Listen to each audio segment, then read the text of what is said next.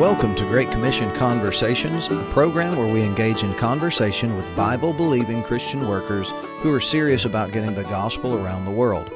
I'm Lee Cadenhead, missionary to Zimbabwe, Africa, sent out of Cornerstone Baptist Church in Carthage, Tennessee, and your host for this Great Commission Conversation. Just a few weeks back, we addressed the relationship of the home and family to the work of missions, particularly marriage and missions. It's such a vital topic in relation to missions for a couple of reasons. Family problems are a common hindrance to longevity and effectiveness on the foreign field, as virtually any missionary or pastor could attest to. On the other hand, a healthy family is one of the greatest assets that a missionary has on the foreign field. This is true because a biblically ordered home is a tremendous testimony to the nature and power of the gospel, and also because a family can provide the means of multiplying missionary personnel not only through a husband and wife team, but through saved and surrendered children. Indeed, missionary kids present the potential for generational missionary engagement. The Chad Wells family is an illustration of this. I've kept up with the Wells family for as long as they have served as supported missionaries in the country of Papua New Guinea, and I think their family is as engaged in missionary work collectively as any family that I know of. Brother Wells sees the inextricable relationship between the home and missions, and he's united those realms very fruitfully over the years that he's been in New Guinea, and he's the second generation to do so. In addition to the joys of serving together as a family, I talk with Brother Chad in this interview about some of the challenges that families face in transitioning to and from the foreign mission field. The following interview was recorded while Chad and I were in a missions conference together in North Mississippi. Our subject is serving in missions as a family, and today we get the first part of a two part interview.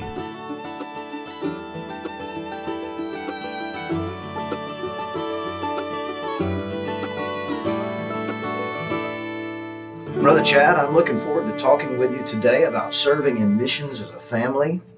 You and Kirsten have four children, and all of them have been very much involved in the ministry the Lord has given you. I would have to believe that some of what I see in your family began to develop a generation earlier. So you're a second generation missionary to Papua New Guinea. So I wanted to start by talking about, uh, if, see if you would take us back uh, some years to your time, your initial time on the foreign mission field. How old were you and your family first went to New Guinea? So I was uh, 15, and Brad would have been 19, and then my little brother Wes would have been 12. So take us back to your introduction to the field and, and tell me a little bit about your experience. What was that like as a 15 year old boy for you and for your brothers? What was it like m- moving to the mission field as a teenage boy? Well, when we first went on our survey trip, of course, we were there with brother Ted Mullins, and back there in the Wedu tribe, uh, the same tribe that I'm working with now. But it was raining and it was muddy, and I remember just getting into the country and uh, being there with brother Ted, and of course my parents and my brothers. And I remember that first night sitting there together. Mom had just finished making uh, dinner for us, and Dad looked at all of us and said, "Well, boys, what do you think?" and all three of us were excited because it's the jungle. Yeah. What what's not to be excited? Right. Pretty exotic experience. Uh, where where where where'd you start from? Where was your fam- Where was your family at before you relocated to that part of the world? So we were in uh, Idaho at Treasure Valley Baptist Church there in Meridian, Idaho. Yeah. From Meridian, Idaho to the jungles of New Guinea, that's a that's a bit of a change, I'm sure. Yes. Idaho being a, a high desert plain, uh, very different. Right, right. So your your older brother spent a number of years there in the highlands of New Guinea as a missionary, and now he's serving as a church planter in Washington D.C. Your younger brother, I know, has a deep interest in the work there and had been involved in missions himself. So, how did your parents, even from your early exposure to missions as a teenager, how did your parents try to get you and your brothers involved in the work in your teen years? Well, in in our teen years, it was really easy because way before we were ever missionaries, uh, mom and dad both exposed us to missions, and they were always uh, giving us uh, or putting us in front of missionaries and uh, and showing us that work, even when we were just little kids. So then, when we got to the field and uh, we started, we were in the work. Uh, it was exciting to just go and do whatever Dad asked us to do. It was just a it was an exciting thing to be involved with. And you you received a particularly um, a really interesting.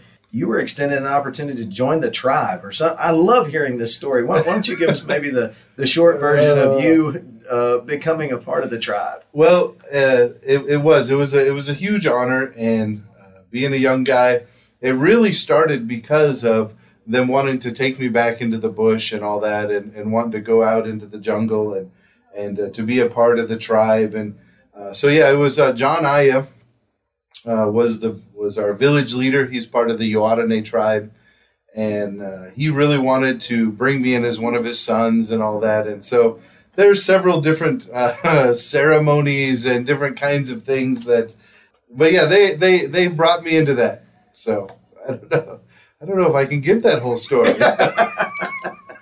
That might be too much for public consumption.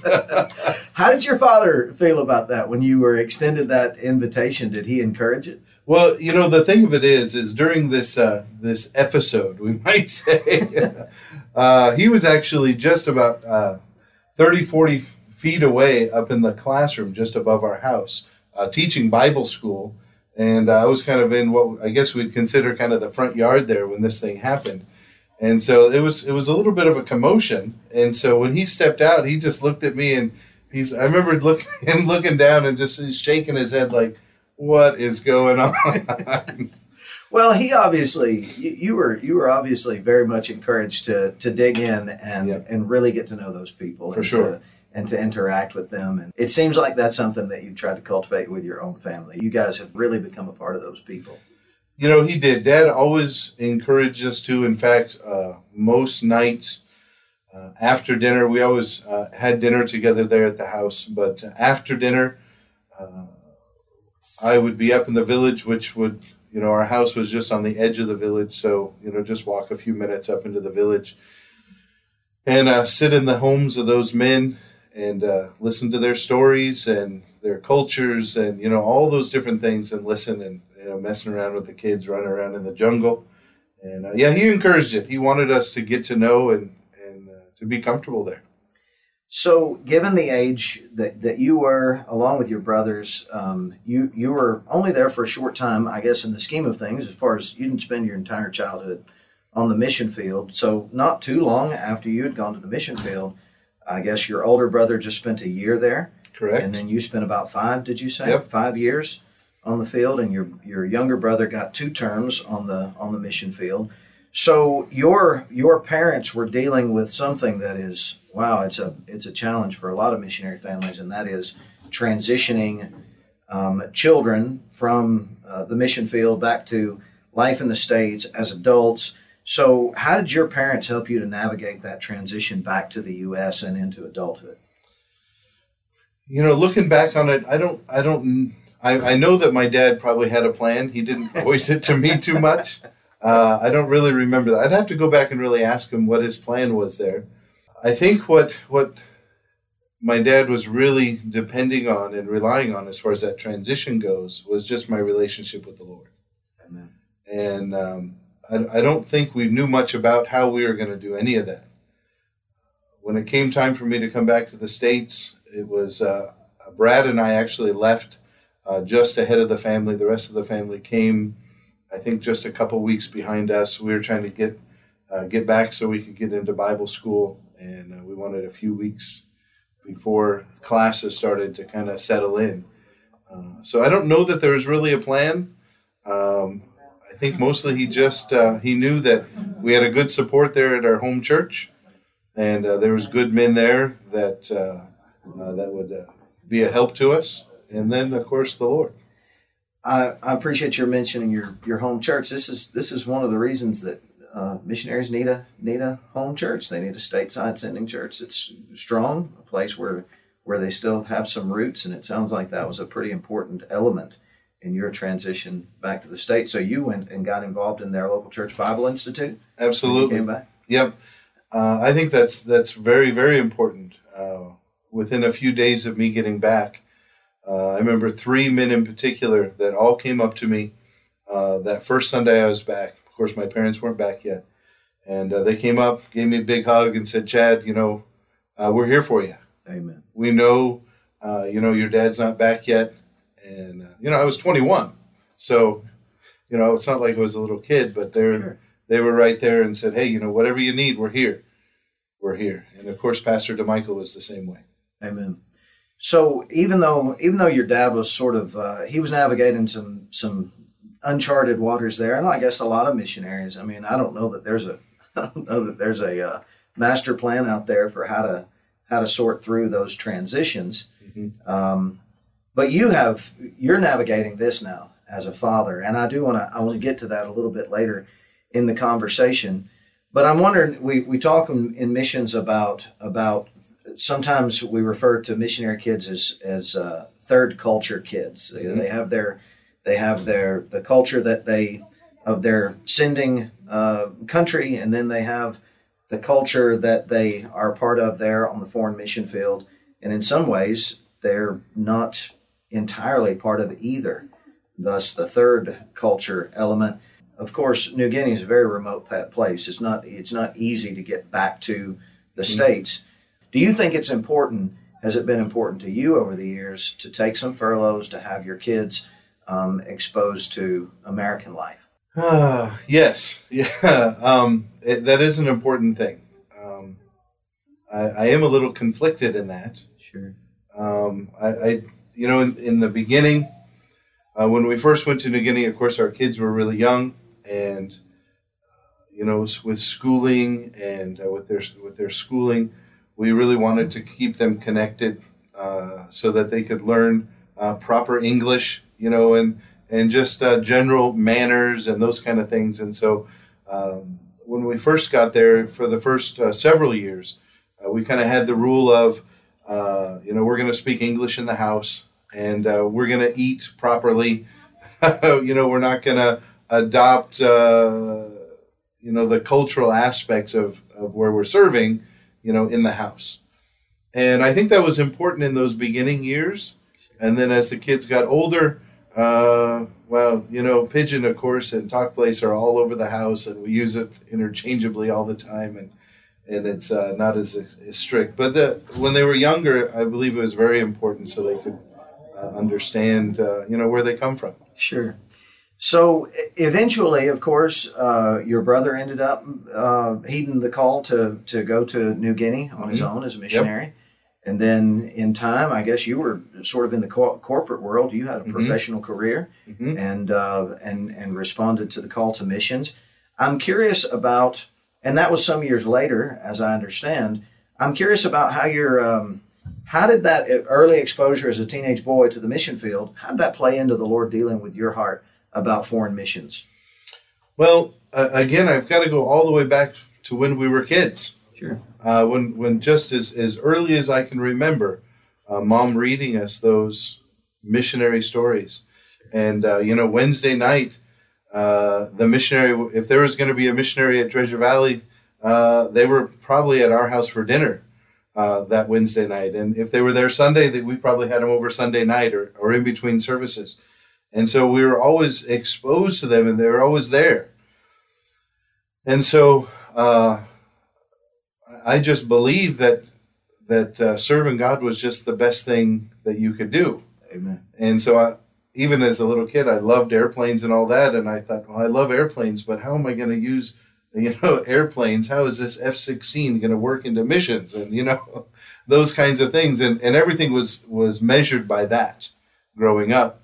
So then, when we got to New Guinea and uh, dad began uh, teaching and preaching and, and, and walking out to these churches and all that, uh, you know, he just put us right to work. Uh, we were building and running the sawmill and building water cages and carrying wood and, you know, all those things. And uh, it, it was just, uh, it was exciting to be a part of the work. So uh, when I was 19, uh, we had a, a big um, kind of revival sort of meeting. Uh, several missionaries were all there. And in fact, Brother John Gray was preaching uh, just a salvation message on Sunday morning. And uh, man, the Lord just smote my heart about, uh, about presenting the gospel. And it was kind of funny because about halfway through that message, I was feeling so convicted. I was like, God, I'm already saved. I don't need to be convicted over this message.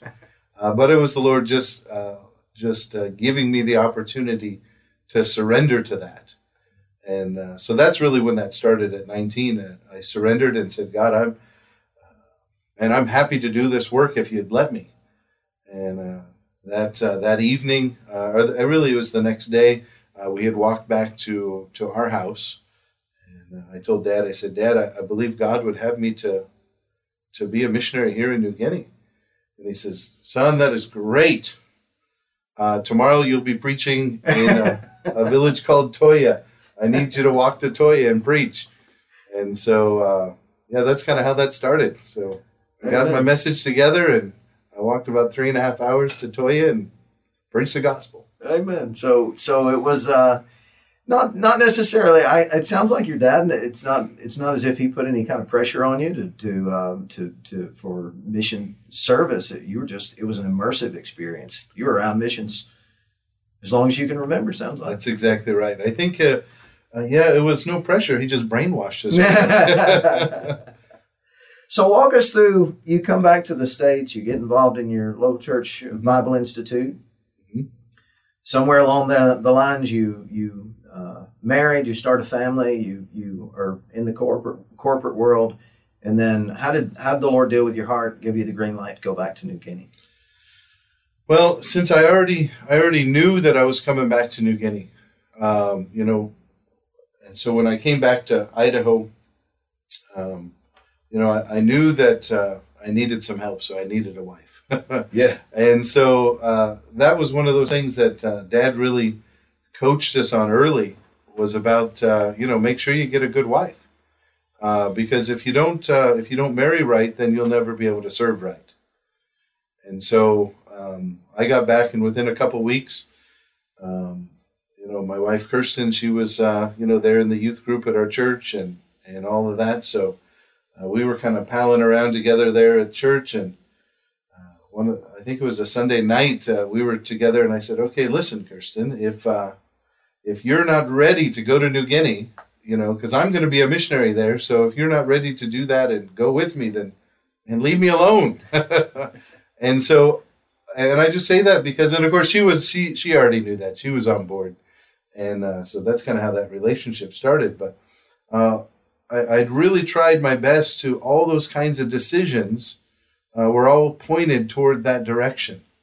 And so even uh, you know when I would get uh, even wherever I worked, it was uh, to me it was not really a career. It was a, a, stopping off point or a you know something I was doing until uh, it was time to go back to New Guinea. So when did that happen? How? So you were 15 when you went, mm-hmm. 19 when you came home, right? And then how old were you when you returned to the mission field? Uh, I believe I was 34 uh, when we actually went back. So I'm wondering, did you still have some relationships there that you returned to from your years as a as a teen boy? Uh, absolutely, there was definitely uh, there was a whole village full of relationships. There, there, was really a whole tribe of relationships. Wow. So the night that I left Papua New Guinea, um, uh, I guess the night before I left, uh, there was probably about ten or twelve of us young guys that had been palling around for four plus years and uh, preaching together. Trans- some of those guys translated for me. Some of them were in Dad's Bible school. Uh, some of them were younger. Some I led to the Lord. And uh, we were uh, sat on the porch of my dad's house there, playing guitar and singing songs. And, and we made a commitment. Uh, there was actually eight of us that kind of went into a pact together and said, uh, "We're serving God or or nothing. We're just going to serve God." And so when I got back, uh, five five of those eight guys were all pastors. Amen. And uh, two more are pastors now, and uh, they're all serving God. And so when I got back, I just kind of jumped right in, uh, like great. I never left. Amen. Amen. So once you surrendered to go, you you you still had to raise your support. How old were, uh, if you can if you can go back in your mind, about what were the ages of your children approximately when you started deputation? So that that's a little bit different than normal for us because what what we did is um, uh, when when God finally gave me the green light and um, and I left uh, I left my, my work there. Uh, had a little bit of money in the bank, and so what we decided to do was uh, I wanted to take my family uh, to New Guinea. Uh, I really felt that uh, it would it would help us on deputation, and I figured it would help them be solidified in their own mind what this task would entail, and so I didn't really figure two weeks was worth a whole lot. Uh, you know, you can't really get to know anything in two weeks. And so, what I figured we'd do, and, and my dad really supported it, and he actually uh, uh, helped foot the bill as well. Uh, but we just came over and uh, we didn't have any support. Our home church supported us uh, for a little bit. And so we came and just our survey trip was 15 months. That's great. And so we just went until the money ran out.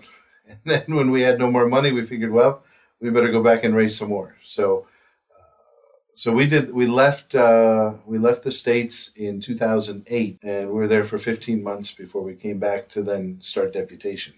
So this is a that's a unfortunately I think that's sort of a, a novel approach to mm-hmm. getting acquainted with a foreign field, but it it seems like there's some real wisdom in getting a protract some protracted exposure as a family how do you think? Uh, how do you think a protracted survey, if you would? I mean, 15 mm-hmm. months is is almost more than a survey. But how, how did that contribute? Number one, I mean that that would have put you at an advantage in terms of fundraising. Mm-hmm. I would mm-hmm. think because you've demonstrated you make it a year. Mm-hmm. that's that's worth that's worth something because right. there are some guys that go and don't make it the first year. Right. And so you know what you're getting into, and it seems like there would have been some real advantages to um, you're you're nearly acclimated in 15 months. You can mm-hmm. you can get right back and, and get down to work.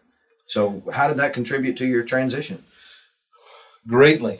It really tra- it, it, was it was amazing because um, it gave us as a family confidence that we can do this. Amen. And uh, that's something that Dad always taught us was that we, we need to be a family, and uh, we're in it together. Uh, you know, Dad used us uh, us boys as you know we we were uh, we weren't his kids, we were his fellow laborers. And so that's something that I tried to really adopt and put into our family as well. And and so being there for 15 months, even though you know my kids would have been uh, Connor would have been five years old, you know the little guy, right? Uh, and uh, Derek was seven, uh, Trevor would have been nine, and then Amber was 11. And so uh, they understood what we were going back to, and then, of course, now my wife, who hadn't been there but grew up hearing stories about it, and so now she's comfortable. She knows what what to expect. So then, when we come back for deputation, uh, you know, the pastors always ask, you know, well, have you been there? Do you think you can make it? And sure. you know, what are you going to do about the language? Well, we already all knew the language.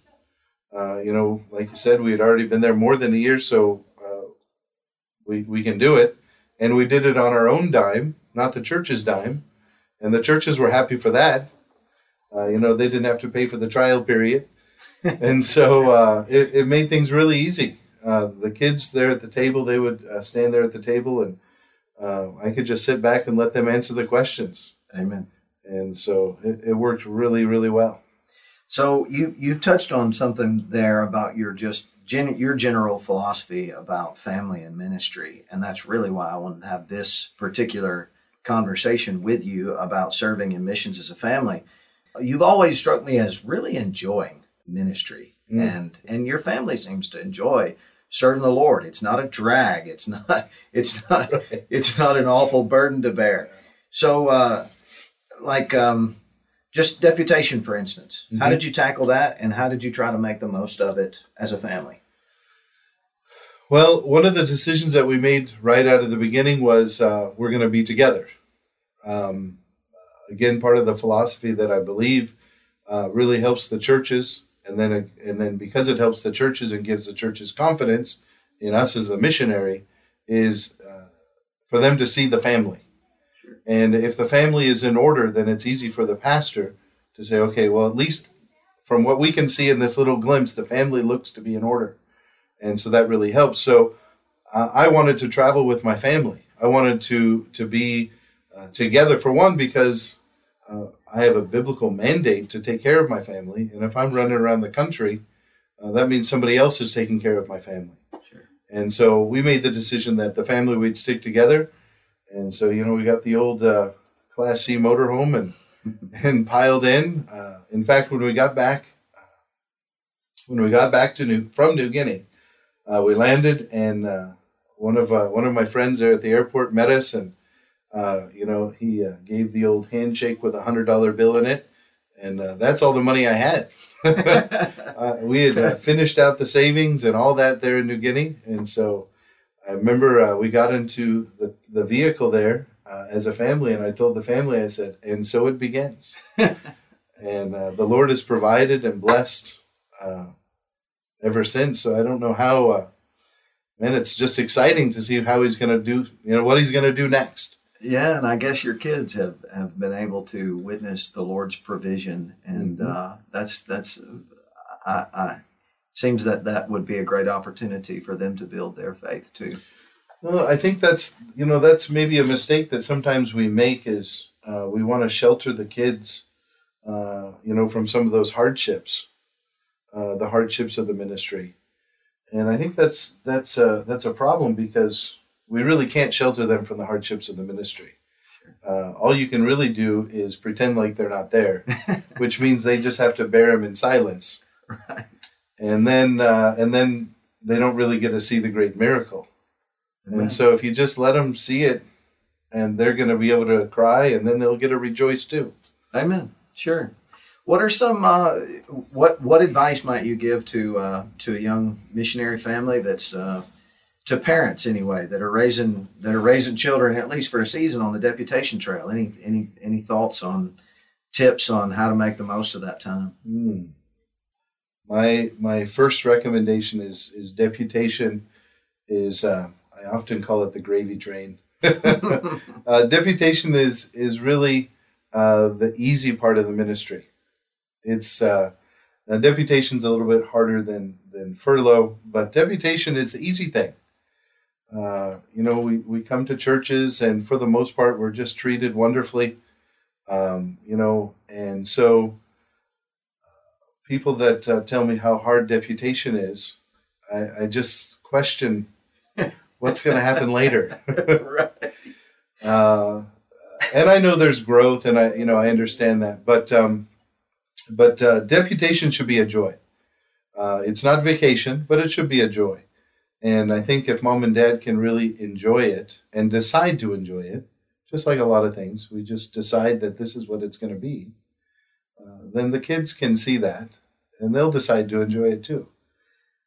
Well, you're having the right attitude about anything is a big part of making the most of it. Absolutely. and uh, it is it is up to mom and dad to set the tone with um, yeah it's it's uh, it, how how I guess as parents and this is true in just about any endeavor that we undertake as parents as a family um, it, it's going to be what you make it and if you have a good attitude about it then the kids it's going to be a whole lot easier for them to have a good attitude That's about right. it and if you have the mentality that this is, hey, this is this is fun. We get to do something for the Lord. We get to be around God's people. We get to hear all this great preaching. Um, yeah, that's a that's a whole. It sure beats uh, you know just trudging through it like it's a like it's a miserable chore before you get to get to go and do the Well, other part. and if you look at the, you know, we get to, you know, we got to travel this whole country, and uh, well, this is a beautiful country. Oh, absolutely. And you know, on deputation, it's not like there's uh, any kind of great abundance of cash flow. uh, I think for any any missionary just starting out, and so uh, you know, it's not like you can go to all these cool places, but there's all kinds of free places that you can go. Right. Uh, you, there's uh, man, there's just national parks and the Grand Canyon, and and so we made it a point really on deputation to go to as many of those as we can. Uh, we were driving through the Southwest, and I think we we had a few hour, we had like a day, and so we drove way out of our way up to the Grand Canyon. I think we were just there for maybe six hours, and then we had to you know get back on the road to to get our Wednesday night service or whatever. Uh, but we made that effort, and so uh, I think that really made a difference for the kids too.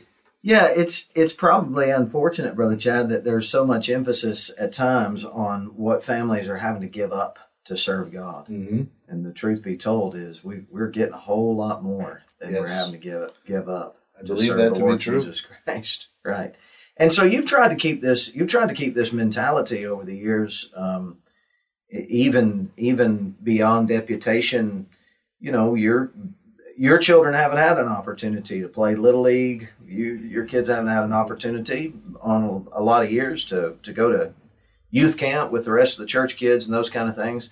But you have had you've you've orchestrated some opportunities for them that they would never have had if they had been your typical, uh, you know, church kids, teenagers. So, uh, what are some other ways that you've that you've tried to make this journey enjoyable for your for your children? Well, that's uh, you know, on the field. Of course, we have youth camps, uh, and so they've they've been a part of. it. Uh, uh, they've always been leaders in it. Right, right, uh, even when they were younger, even though they were still kids and part of it, they still took a real leadership role. Uh, and so that's a lot different, obviously, than just being a kid at camp. Uh, and I've always put a lot of responsibility on them that way. So that was definitely very different. But, um, you know, going and coming back, uh, being on the field now for uh, 13 years or so, uh, we've gone back and forth a couple times. And, you know, you're flying around the world. sure, And so, uh, you know, if you can uh, uh, work those plane tickets, uh, you can you can find cheap tickets to certain places and uh, make a stop off and and uh, and see some beautiful places sure, uh, for very little money, if Right. any. Uh, I know we've we've done three three or four different places, and I know one in particular. We saved money by staying there for ten days.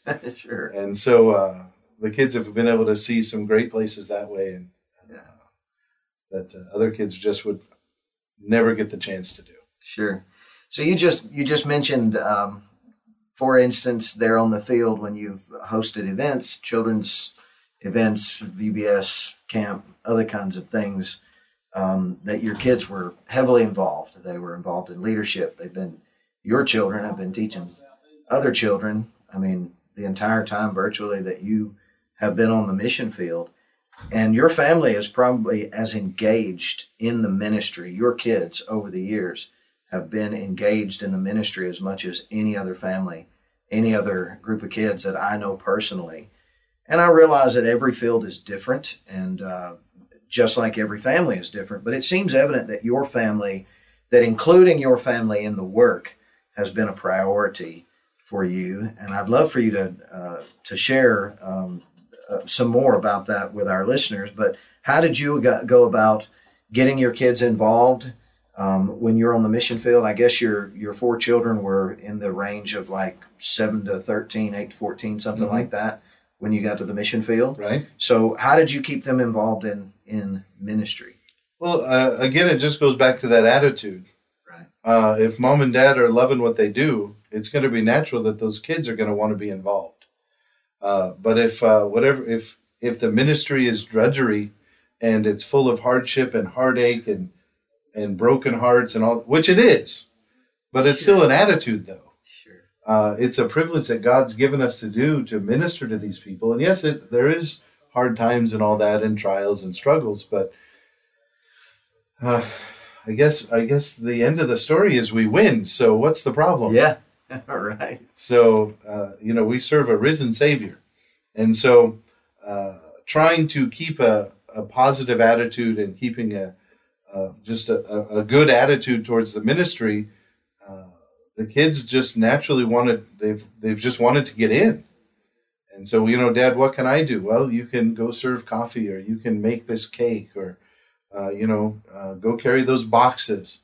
And the more that they would do that, okay, I remember uh, we were trying to make some booklets for uh, teaching a class. I was teaching a class in a in a public school, and the the school said, "Well, you've got to have a curriculum, and we want to see tests and papers and all that."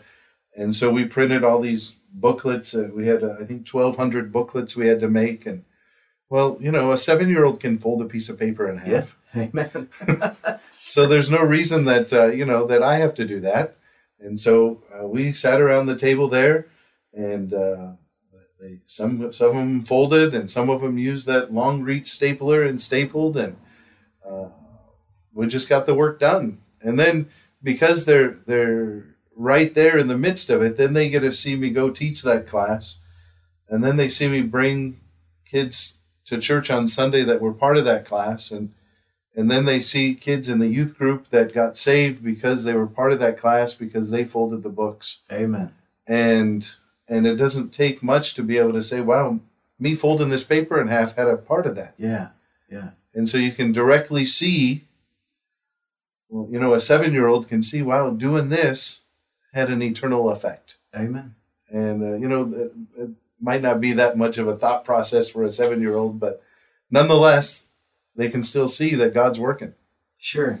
So, of course, there are some there are some things that um, you know some elements of Christian service that virtually anybody can get involved in. Folding folding you know booklets would be Mhm. one such thing. And then there are uh, there are other there are other pursuits that uh, require certain skill sets, maybe certain sorts of gifts. And uh, I I observed this being around your family, even when you were raising your sport the 13 years ago, ev- ever how long ago it was, is like all of us, your children, those four kids represent a variety of per- different personalities, a variety of different interests, a variety of different strengths. So I remember, I remember, uh, you know, soon, soon as soon as our families met, Derek is, you know, he's with he's with my boys, and they're off in the woods. They're playing. Right. Trevor's Trevor's found a book. He's found a book, and he's he's he's hiding somewhere, right, reading about not hiding, but he's he's reading a book. He's Right. he's a he's a reader. Yep. So um, I am. I wanted to. I kind of wanted to to ask you about um, how you could how you saw the strengths and the and the skills and the bil- the abilities, the the varying abilities of your children, and then over the years, as the their capacities grow, as the needs of the ministry expand, how you sought to plug them in where their where their strengths were at, and how you and because it appears to me that you have really made the most out of out of the out of the God given gifts that uh, that your children have over the years. To maximize your family's usefulness to the Lord in New Guinea. Right. It's a mentality. It really is a mentality, and and I've always wanted uh, my children to be able to do anything. Um, and so you can do anything. Now there's certain things that you can do better than you can do other things. Uh, but I always wanted us to be willing to do anything, because you never know what God might select you to do. Uh, and and there's lots of things. There's been lots of things in New Guinea that God has uh, put in our ministry that that I was not good at, or that I didn't want to do, or I wasn't comfortable doing, or any of those things.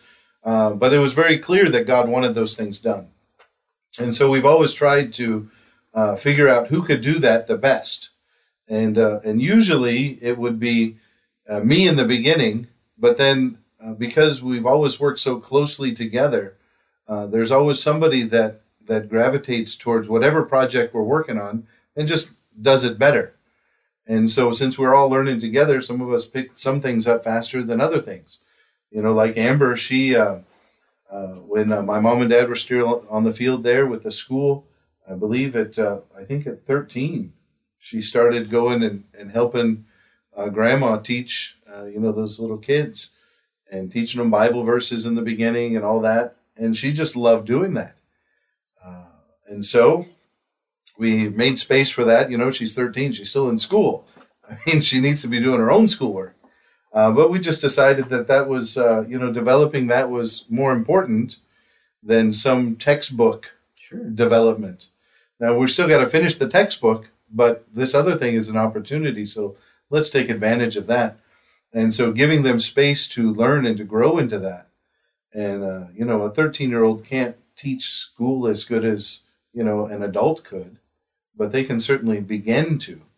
And so now at, at 24, and Amber is a tremendous teacher uh, that has a lot of years of experience, and she still graduated, you know, all of her schooling too. Uh, so we've always tried to just plug people in, and uh, because we're all working together, it's really kind of easy to to figure those things out. You know, when we were rebuilding the engine on on one of the trucks, uh, Trevor is incredibly detail oriented, and he's going to read the book. And so we're getting ready to rebuild this motor. So I downloaded a PDF of the uh, the rebuild manual and all that, and so he read it twice. I would never read that twice. I wouldn't even read it once. And right. so when we're out there putting this thing together, he's like, "Okay, Dad, that's the next. The next step is here. All right, give me. All right, let's put this together."